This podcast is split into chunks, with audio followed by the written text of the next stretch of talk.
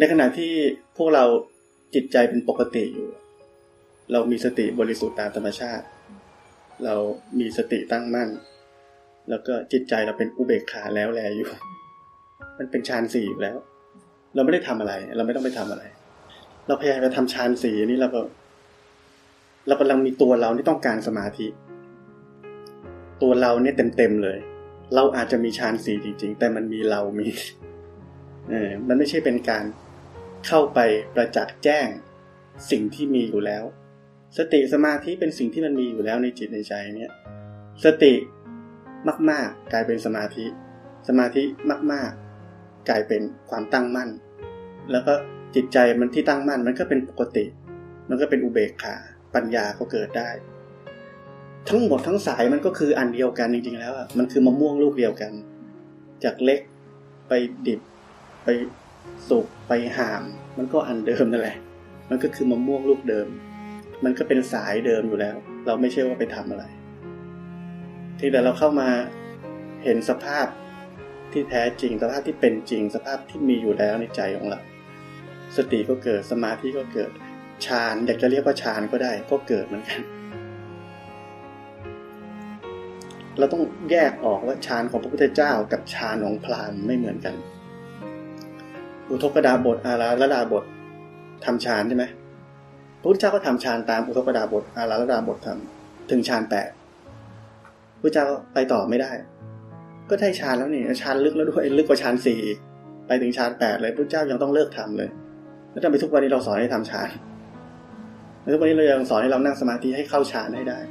ทำไมเราไปทำสิ่งที่พระพุทธเจ้าเลิกทำแล้วเราก็บอกว่าเราสอนตามพระพุทธเจ้าสอน มันไม่ใช่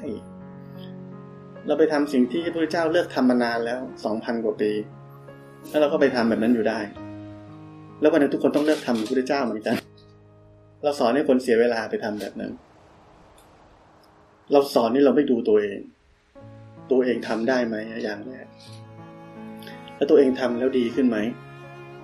อยู่ตัวเองยิ่งทำตัวเองยิ่งอัตตาเยอะ ยิ่งทิฏฐิมานะยิ่งเยอะ กูถูกมึงผิดอย่างเงี้ย เราต้องดูตัวเองได้ ตรวจสอบตัวเองได้ด้วยว่าเราเป็นอย่างนั้นหรือเปล่า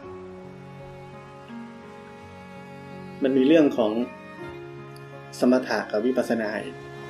ที่พระพุทธเจ้าสอนว่า เราต้องเจริญสมถะและวิปัสสนาควบคู่กันไป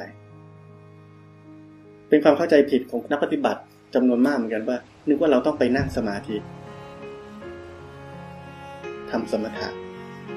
จนได้ฌานนั่นแหละในสุดท้ายก็คือจะได้ฌาน แล้วเราจะออกมาจากฌานมาเจริญวิปัสสนา ตอนออกมาจากฌานนี่แหละกำลังทำถูกแล้วนึกออกไหมแต่เราไปเสียเวลาทำสิ่งสิ่งนั้น ระหว่างทางเดินที่เรากำลังทำฌานเนี่ย จิตใจก็สบาย สงบนิ่งมีความสุข ชอบไหมชอบ ถ้าคนทำสมาธิทำฌานเนี่ย ลองไปถามก็ได้ ถ้าเรามีเพื่อนที่ทำแบบนี้ ไปถามเลยว่า เวลาสมาธิตกเนี่ย ทุกใช่ไหม ต้องไปทำอีกใช่ไหม ทุกคนจะทุกยิ่งคนได้ฌานลึกยิ่งทุกเลย เพราะมันตกนิดเดียวนี่มันทุกเลย ทุกทันที ทุกเยอะกว่าคนอื่นด้วยเออแม้ว่าตอนนั้นจริงๆ มันยังมีสมาธิอยู่ด้วยนะ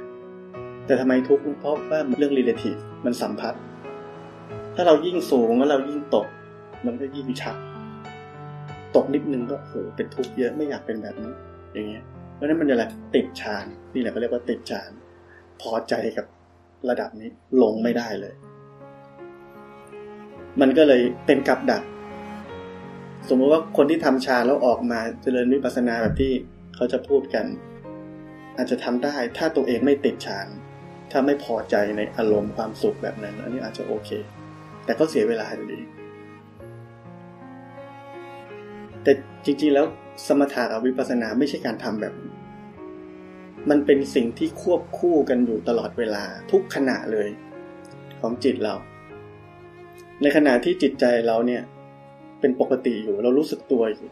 เราไม่เข้าไปในโลกของความคิดความปรุงแต่งอะไรเนี่ย ในขณะนั้นนะจิตนี่มันพักอยู่แล้ว มันไม่ไปทำงานอะไร ไม่มีอะไรผ่านเข้ามา ไม่มีอะไรผ่านออกไป ในขณะนั้นจิตเป็นปกติอยู่ สภาพเป็นปกติอยู่แล้ว ไม่มีอะไรเลยตอนนั้น ในตอนนี้แหละกำลังเจริญสมถะอยู่แต่เมื่อไหร่ก็ตามที่เราตากระทบรูปหูได้ยินเสียงแล้วเกิดอารมณ์อะไรเกิดขึ้นเข้ามาในจิตใจ ผ่านมาปุ๊บเราเห็น แล้วเดี๋ยวมันก็ผ่านไปใช่ไหมเราไม่ได้สนใจอะไรใช่ไหมอารมณ์เหล่านั้นก็ผ่านไป ขณะนั้นวิปัสสนากำลังเจริญอยู่แล้ว แล้วเดี๋ยวพอมันผ่านมาผ่านไปเรากลับมารู้สึกตัวจิตใจเราปกติ สมถะเจริญแล้ว แล้วเดี๋ยวเราเห็นอะไรกระทบอะไรสิ่งต่างๆเกิดขึ้นในใจเราเกิดขึ้นเราเห็น เห็นเฉยๆเจริญวิปัสสนาแล้วเพราะสมถะกับวิปัสสนามันสลับกันตลอดเวลากับชีวิตของนักปฏิบัติทุกคน เพราะฉะนั้นสมาธิที่ตั้งมั่นมันเลยไม่เคยตกเลย มันไม่เคยตกเลยมันเลยเลยเป็นฌานสี่ตลอดเวลา เพราะว่าเรามี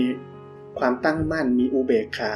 ในจิตใจคือความเป็นปกตินี้อยู่แล้ว มันก็เลยอยู่ตลอดอยู่ตลอดมันสมาธิที่เขาเรียกว่าอนันตลิกะสมาธิ คือสมาธิที่ไม่มีระหว่างเลย เป็นสมาธิแห่งความเป็นปัจจุบันที่เราอยู่ตลอดเราเห็นทุกสิ่งทุกอย่างอยู่ตลอด มันไม่เคยตกเลย มันไม่ตกมันเป็นอะไรมันเป็นฌานมันก็เลยเป็นสิ่งที่มันมีอยู่แล้ว เราไม่ได้ไปทำมันขึ้นมา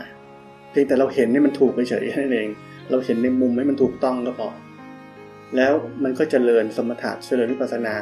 ควบคู่กันไปตามที่พระพุทธเจ้าบอกเปียบเลยคือควบคู่กันไป ไม่ใช่ทำทีละอย่างควบคู่ไปตลอดเวลากำลังของเราเลยไม่เคยตกเลย แต่อุบายอุบายนี่มันบางทีมันมีเช่น เจอครูบาอาจารย์จะบอกว่า เออ สมาธิน้อยไป ไปทำสมาธิหน่อย หน่อยนึกว่าหน่อยทำสมาธิหน่อยไม่ใช่ให้ไปทำฌาน ครูบาอาจารย์แนะนำแบบนี้ใช่เราอยู่ในโลกเยอะเราออกไปเจอคนทำงานเจอลูกค้า เจอลูกน้อง เราก็ฟุ้งซ่านอารมณ์มาเยอะในจิตใจเรา มันหนักอะเราก็กลับไปทำนั่งสบายๆทำสมาธิสักหน่อย ก็คือทำให้มันหายฟุ้งซ่านสักหน่อยหนึ่งเนี่ยทำนิดเดียว พอมันเข้าที่ปุ๊บก็ออกมาโอเคตอนนี้มีกำลังแล้วสบายปกติแล้ว ก็ออกมาเหมือนเดิม เพราะฉะนั้นไอ้ตัวนี้เป็นแค่อุบายตัวบอกว่าไปทำสมาธิสักหน่อยนี่นี่เป็นอุบายใช้ช่วยเรา แต่ไม่ใช่เป็นเรื่องของการเจริญสมถะเจริญวิปัสสนา เป็นคนละอย่างกัน มันมีแค่นั้นเอง เพราะฉะนั้นฌานเป็นสิ่งที่ ไม่ใช่ทำขึ้นมา พวกเราทุกคนเข้าถึงมันได้อยู่แล้ว ตามคำอธิบายของฌานสี่อยู่แล้ว จริงๆ เราทางลัดด้วย เราเข้าถึงสภาพเดิมแท้ที่มันปกติอยู่แล้ว ที่มันมีอยู่แล้ว เนี่ยมันเหมือนปึ๊บเข้าฌานสี่ไปเลย ไม่ต้องผ่านหนึ่งสองสามเลย เราไม่ต้องไปละปิติละสุขละอะไรแบบที่เขาว่ากันเป็นฌานเป็นขั้นๆแบบนั้น อย่างนี้คำว่าอนันตลิกะสมาธิเนี่ยเป็นสิ่งที่ไม่ค่อยมีคนจะพูด ที่เคยเจอมีคนพูดสองคนคือท่านเขมานันทากับท่านพุทธทาสเป็นสมาธิที่ใช้ในการเจริญวิปัสสนา ใช้ในการปฏิบัติธรรมนี่แหละ ไม่ใช่ฌาน เป็นอนันตลิกะสมาธิคำแปลสวยมาก สมาธิที่ไม่มีระหว่าง มันมีอยู่ตลอด ตลอดหลวงพ่อเคยพูด ตอนไปจะไป ขึ้นเครื่องบินด้วยกันมั้ง เดินเดินอยู่อย่เงี้ยวิธีหลวงพ่อก็หันมา สมาธิของวิปัสสนาเนี่ยมัน มันจะเป็นอย่างนี้อย่างนี้ ตลอดไม่มีตก เพราะมันอยู่กับปัจจุบันตลอด แต่หลวงพ่อใช้ชื่อไม่เป็น คนที่รู้จักเหมือนกันพูดเหมือนกัน ไม่ได้ไปทำมันขึ้นมา คนที่ไม่รู้จัก พูดไม่ได้ เรื่องของเวทนาอันนี้เป็นเรื่องที่ คนเข้าใจผิดเยอะเหมือนกันอย่างเวลาไปเข้าคอร์ส เข้าคอร์สนั่งสมาธิกันนี้ วันแรก ๆ นั่งก็นั่งเจ็บมาก เจ็บมากนั่งแล้วก็สมมุติผ่านไปก็บอกว่าวันนี้ปฏิบัติ ยังไม่ดีเลยอะคือมันยังปวดมากอยู่เลยอะไรเงี้ยพอปฏิบัติไปสามสี่วันนะ อุ้ยวันนี้ดีขึ้นเยอะเลย นั่งแล้วเนี่ย มันไม่ปวด นั่งแล้วทนความปวดได้ เขานึกว่าเป็นสิ่งที่ถูกต้อง สิ่งที่ดี แล้วเขาก็มาถามเราอย่างเงี้ยแล้วก็ เราบอกว่า เปลี่ยนใหม่นะคือ เรานี่มีร่างกาย ร่างกายนี่มันเป็นทุกข์เรานั่งเนี่ย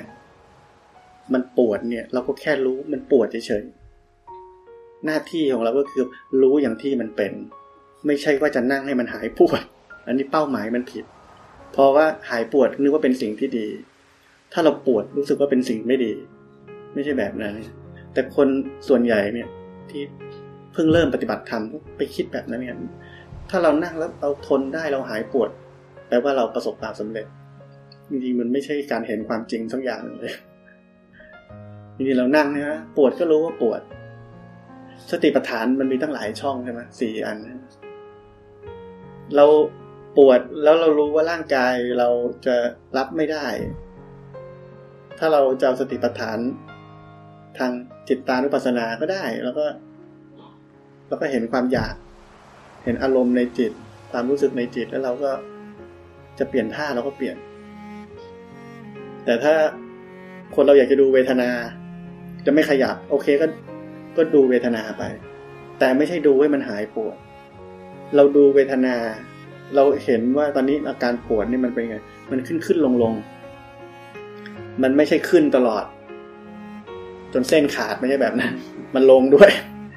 แล้วเดี๋ยวมันก็ขึ้นอีก แล้วมันก็ลงอีก แล้วถ้าเราปฏิบัติธรรมในแบบนั้นเราจะรู้ว่าเมื่อไหร่ก็ตามที่เราเห็นเวทนาเป็นเพียงแค่เวทนาเฉยๆ เวทนาเนี่ย จากเดิมที่เราคิดว่าเราเนี่ยเป็นคนปวดเนี่ย มันเคยพีกอีเพราะเรามีเราเข้าไปปวด แต่พอเราเห็นเวทนาที่เป็นเวทนาเฉยๆได้ มันจะตกเลยปึ๊บทันที เพราะความเป็นเราเนี้ยถอดออกไป มันไม่มีเราเข้าไปปวด เราเห็นมันเฉยๆเหมือนเราเห็นไอ้คนนั้นปวดไม่ใช่เราปวด ความทุกข์เราก็ลดลงทันที เวทนานุปัสนาสติปัฏฐานคือเห็นแบบนี้ไม่ใช่เห็นนี่มันหาย คือเห็นว่ามันไม่เที่ยงมันขึ้นขึ้นลงลงเออแล้วก็เห็น ความแปรปรวนของมัน แล้วสมมุติว่ามันจะหายไป เราก็จะเห็นว่าอ๋อนี่สิ่งต่างๆ เป็นไปตามเหตุปัจจัย มันหายไปมันก็หายไปเอง มันหายปวดมันก็หายเอง ไม่ใช่ว่าเราไปบังคับควบคุมให้มันหายได้ นี่อย่างเงี้ย แต่คนส่วนใหญ่ที่เข้าคอร์สกันนั่งต้องทนได้ คือการปฏิบัติธรรมทั้งหมดของเราเนี่ยเป็นไปเพื่อเจริญปัญญา ไม่ใช่เป็นไปเพื่อความอดทน ถ้าเราเราวางเป้าหมายว่าเราต้องอดทนกับทุกความลำบากได้ ไปเป็นทหารดีกว่า ไปเป็นกรรมกรไปสร้างถนนร้อนๆนอนในสังกะสีแบบนั้นลำบากมาก เห็นทุกทีสงสารทุกทีสงสารคนจนทุกทีว่าเขาลำบากมาก เพราะเราไม่ได้ฝึกว่าเราจะอดทนเก่งไม่ใช่แบบนั้น เราฝึกที่ใช้จิตใจเนี่ยมีปัญญาขึ้นมา รู้ทุกสิ่งตามเป็นจริง ทุกก็รู้ว่าทุกร้อนก็รู้ว่าร้อนลำบากก็รู้ว่าลำบาก การมีปัญญานี่คือเรา ฉลาดที่เราจะรู้ว่าอะไรที่มันพอดีคำว่าพอดีเรามีปัญญาจะรู้ถึงความพอดีของการใช้ชีวิตของเรา ไม่ใช่แปลว่า เรามีบ้าน เราต้องไปนอนหน้าบ้าน เรามีบ้านเราก็นอนในบ้าน เรามีข้าวให้กินเราก็กินข้าวเราไม่ต้องไปกินของที่เราไม่ชอบกิน ใช้ปัญญา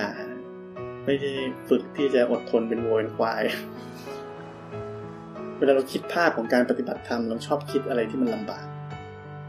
เราชอบคิดเราต้องเราต้องถึกเราต้องอดทนได้ทุกอย่าง มันเหมือนจะถูกเหมือนกันนะไม่ใช่ผิดหรอกมันก็มันก็ช่วยนะความลำบากมันช่วยเหมือนกัน แต่เราต้องรู้เราลำบากไปทำไมแบบที่เคยพูดหลายครั้งว่าถ้าเราจะลำบาก เราต้องรู้ว่าเราลำบากเพื่อจะขัดเกลาตรงไหนของเรา เพื่อที่ให้เราจะเรียนรู้อะไรจากความลำบากนั้น แต่ไม่ใช่ว่าเราเชื่อว่ามันต้องลำบากต้องลำบาก แต่ไม่รู้เลยลำบากไปทำไม บางคนเชื่อว่าเราต้องอดทนได้ อันนี้เป็นทางมันไม่ใช่แบบนั้น เราต้องรู้ว่าเราลำบากเพื่อจะเรียนรู้อะไรในความลำบากเพื่อเรียนรู้จิตใจเราไปนั้นอันนี้พอใช้ได้ แต่ถ้าเป็นในยุคเริ่มปฏิบัติเนี่ย ที่บอกสบายเกินไปก็ไม่ดี เราต้องรู้ตัวเองว่าอะไรที่มันพอดีกับเรา ความอดทนความลำบาก อันนี้เป็นอุบายของแต่ละคนที่ต้องใช้แค่นั้นเอง แต่ไม่ใช่ว่าเป็นเป้าหมายของการปฏิบัติธรรมเพื่อจะอดทนได้ทุกอย่าง สุดท้ายเราไม่ได้อดทนได้ทุกอย่าง เราเป็นกลางต่อทุกสิ่งทุกอย่างคำว่าเป็นกลางเนี่ย มีคนเอามีดมากรีดขาเราเราก็โอ้ยเจ็บเหมือนกันใช่ไหมเออไม่ใช่เราทนได้ แต่เราไม่ทุกข์เฉยเอออันนี้เรียกว่าเป็นกลางต่อสิ่งที่เกิดขึ้นแล้ว แต่ถ้าเป็นทหารเนี่ยไหมโดนทรมานเนี่ยเอาอีก ไม่บอกไม่บอก เป็นความลับ เราจะไม่คลายความลับแต่ครับทนได้ทุกอย่าง เพราะฉะนั้นเราต้องเข้าใจถูกว่าเราปฏิบัติธรรมเพื่อจะมีปัญญาเข้าใจสรรพสิ่งทุกอย่างในโลกนี้ตามเป็นจริง แล้วเราก็ใช้ชีวิตในลักษณะของความพอดี ในลักษณะที่เรารู้ว่าอะไรที่มันพอดีกับเรา ไม่ใช่ฟุ่มเฟือยรูหราไม่ใช่ขัดสนค้นแค้น มีอะไรก็ใช้ มีอะไร ให้กินก็กิน เหมือนสมมติเราจะคิดเรื่องลำบาก เช่น เราจะเคยได้ยินครูบาอาจารย์ก็อดอาหาร เนสัตชิก เนสัตชิกเป็นอุบายเฉยๆเหมือนกัน ให้เราได้รู้จัก เออว่า ถ้าเราไม่นอนเป็นยังไงว่าอดอาหารที่เป็นอุบายเหมือนกัน เราต้องรู้ว่าอุบายไม่ใช่ทาง เหมือนแม้ทั้งอุบายการหยุดลมหายใจลมพุเทศ ให้ลองหยุดการหายใจ ในสภาพนั้นไม่คิดอะไร มันก็ว่าง สภาพนั้นก็ไม่มีกิเลสเหมือนกันหลวงปู่เทศยังบอกให้รู้จักสภาพนี้ไว้ แบบเนี้ยมันเป็นอุบาย แต่ละคนก็มีอุบาย ที่ว่าจะเข้าถึงสภาพนี้ยังไง ถ้าลำบากเกินไปก็รู้สึกว่าไม่ปกติเลยใช่ไหมมันไม่พอดีกับเราอย่างเงี้ย แต่ก็เป็นการเรียนรู้ให้เรารู้ว่าอ๋อไม่พอดีมันเป็นอย่างนี้นี่เองคือการปฏิบัติธรรมนี่นะ มันไม่ใช่การทำอะไรเลย ไม่มีการทำอะไรเลย เราจะพ้นออกจากโลกความคิดปรุงแต่งได้เนี่ย เราทำอะไร เราไม่ใช่ไปหยุดคิด เราอาศัยอะไร เรารู้สึกตัวขึ้นมา พอรู้สึกตัวปุ๊บ มันก็พ้นออกมาอัตโนมัติ เราไม่ได้ไปทำมันตรงๆกับกิริยานั้น เราจะพ้นออกจากโลกความคิดปรุงแต่งไม่ใช่เราไปหยุดความคิดไปจัดการความคิดไปทำอะไรกับมัน แต่เพียงแต่เรารู้สึกตัว เราสร้างเหตุอีกสิ่งหนึ่ง ผลอันนี้จะเกิดขึ้นเราไม่ได้ทำอะไรตรงๆ เพราะฉะนั้นพอเราสร้างเหตุรู้สึกตัวมาปุ๊บมันก็พ้นออกจากโลกความคิดปรุงแต่งเอง แล้วครูบาอาจารย์ก็พูดถึงจิตใจที่มันเป็นปกติ รู้จักมันไว้ เรามีอยู่แล้ว มันก็เกิดขึ้นเอง ไม่ใช่เราไปทำให้ใจที่มันปกตินะเพราะนั้นทุกอย่างที่เป็นผลผลผลผลผลทั้งหลายที่เราปฏิบัติธรรมแล้วเราจะเข้าถึงเข้าถึงเข้าถึงเนี่ยไม่ใช่การที่เราเข้าไปทำมันตรงๆ แต่ว่าเราแค่สร้างเหตุที่มันถูก แล้วสิ่งสิ่งนั้นจะค่อยๆ เกิดขึ้นเกิดขึ้นเกิดขึ้นเป็นลำดับลำดับลำดับโดยที่เราไม่ได้ทำอะไรเลย เนี่ยในขณะที่เรานั่งกันอยู่เนี้ยทุกคนรู้สึกตัวได้ ทุกคนรู้สึกถึงว่าเรามีร่างกายมีกำลังนั่งอยู่ความรู้สึกของความมีอยู่ของร่างกายนี้ของเรา เรารู้สึกได้ ในขณะที่เรารู้สึกได้แบบนี้ เราไม่มีความคิดอะไร เราฟังเสียงเนี่ย เราฟังเสียงเราก็ฟัง แต่เราก็ไม่ได้คิดอะไรเยอะเหมือนก็ฟังไปเรื่อยๆใช่ไหมเราไม่ได้คิดอะไรเยอะ เราก็รู้สึกถึงร่างกายเราด้วย จิตใจเราทุกคนตอนนี้ก็ปกติอยู่ใช่ไหม จิตใจเราทุกคนตอนนี้ก็เงียบสงบราบเรียบไม่มีอะไร สิ่งเหล่านี้ก็เกิดขึ้นเองเพียงแค่เราอยู่กับเนื้อกับตัวเรา แค่นั้นเอง แล้วผลต่างๆก็ค่อยๆเกิดขึ้น เพราะฉะนั้นการปฏิบัติธรรมไม่ใช่การทำอะไรเข้าไปตรงๆสิ่งที่เราต้องการได้ มันเป็นการที่เราสร้างเหตุให้ถูกต้อง แล้วผลที่เราต้องการได้มันจะเกิดเอง แต่ต้องสร้างเหตุให้ถูกต้องนี่เหมือนที่พูดเมื่อกี้ตั้ง ตั้งแต่แรกเรื่อง เราอยากได้สมาธิอย่างเงี้ยไม่ใช่เราไปทำสมาธิ ไม่ใช่เราไปทำมันตรงๆ เราแค่รู้จักสิ่งที่มีอยู่ เราแค่พ้นออกจากโลกของความคิด เรารู้สึกตัวอยู่ สติที่เราต้องการมันก็เกิด รู้สึกตัวอย่างต่อเนื่อง ให้มันบ่อยๆ สมาธิมันก็เกิดฌานที่อยากจะได้มันก็เกิดอย่างเงี้ยมันจะสังเกตว่า หลาย ๆ สิ่งหลาย ๆ อย่างที่เราถูกสอนมาว่าเราต้องต้องการให้มันมีขึ้น เราไม่ไปทำตรง ๆ เราไม่ใช่ไปทำสมาธิ เราไม่ใช่ไปทำสติ แต่การที่เราสร้างเหตุให้มันถูกต้องคือการพ้นออกจากโลกของความคิดปรุงแต่งให้ได้ ด้วยความรู้สึกตัว ผลต่างๆที่เรากำลังต้องการนี้ มันเกิดขึ้นเอง เราไม่ได้ทำเนี่ยแต่ถ้าเราเข้าใจผิดนะ เราจะไปทำมัน ทุกสิ่งทุกอย่างที่เรากำลังอยากจะได้ผลแบบนั้นเราจะเข้าไปทำแล้วพอเราเข้าเข้าไปทำมัน ไม่ว่าขั้นตอนไหนก็ตาม ผิดหมด มันจะถูกไม่ได้ เพราะมันเริ่มก็ผิดแล้ว อืมดังนั้นการปฏิบัติธรรมเนี่ย มันเลยมีหัวใจสำคัญไม่มาก เนี่ย เช่น บอกว่าไม่ใช่การเข้าไปทำอะไรทั้งนั้น มันมีแต่รู้เฉยๆรู้เฉยๆ เราจะรู้เฉยๆได้ มันต้องรู้สึกตัว เราจะรู้เฉยๆได้ จิตใจนี่ต้องไหมต้องตั้งมั่น จิตใจมันตั้งมั่นได้ไง เพราะจิตใจนี่มันเป็นปกติอยู่อย่างต่อเนื่องอยู่บ่อยๆเนี่ยผลทั้งนั้นเลยเราไม่ได้ไปทำให้มันเป็นอย่างนั้น ไม่ได้ทำให้มันปกติ ไม่ได้ทำให้มีสมาธิ ไม่ได้ทำให้มีสติไม่เหมือนการปฏิบัติธรรมที่เป็นการแค่ รู้ว่าเหตุอย่างนี้จะทำให้เกิดผลอย่างนี้ แล้วเราก็สร้างเหตุให้มันถูก แค่นั้นเลย ไม่ใช่การไปทำไปสร้างไปทำต้องได้นี่ได้นั่นขึ้นมา ไม่ต้องไปทำอะไร ถ้าเรามีในใจของเราเราลึกไว้ว่า การปฏิบัติธรรมไม่ใช่การทำอะไรเนี่ย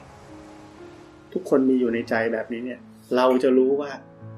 เมื่อไหร่ก็ตามที่มีคำสอนอะไรก็ตามที่ให้เราทำเราจะรู้ว่ามันผิด แล้วเราจะไม่ต้องคิดว่าเอ้มันถูกหรือมันผิดวะหรือต้องลองทำก่อน เราจะรู้เลยว่ามันผิด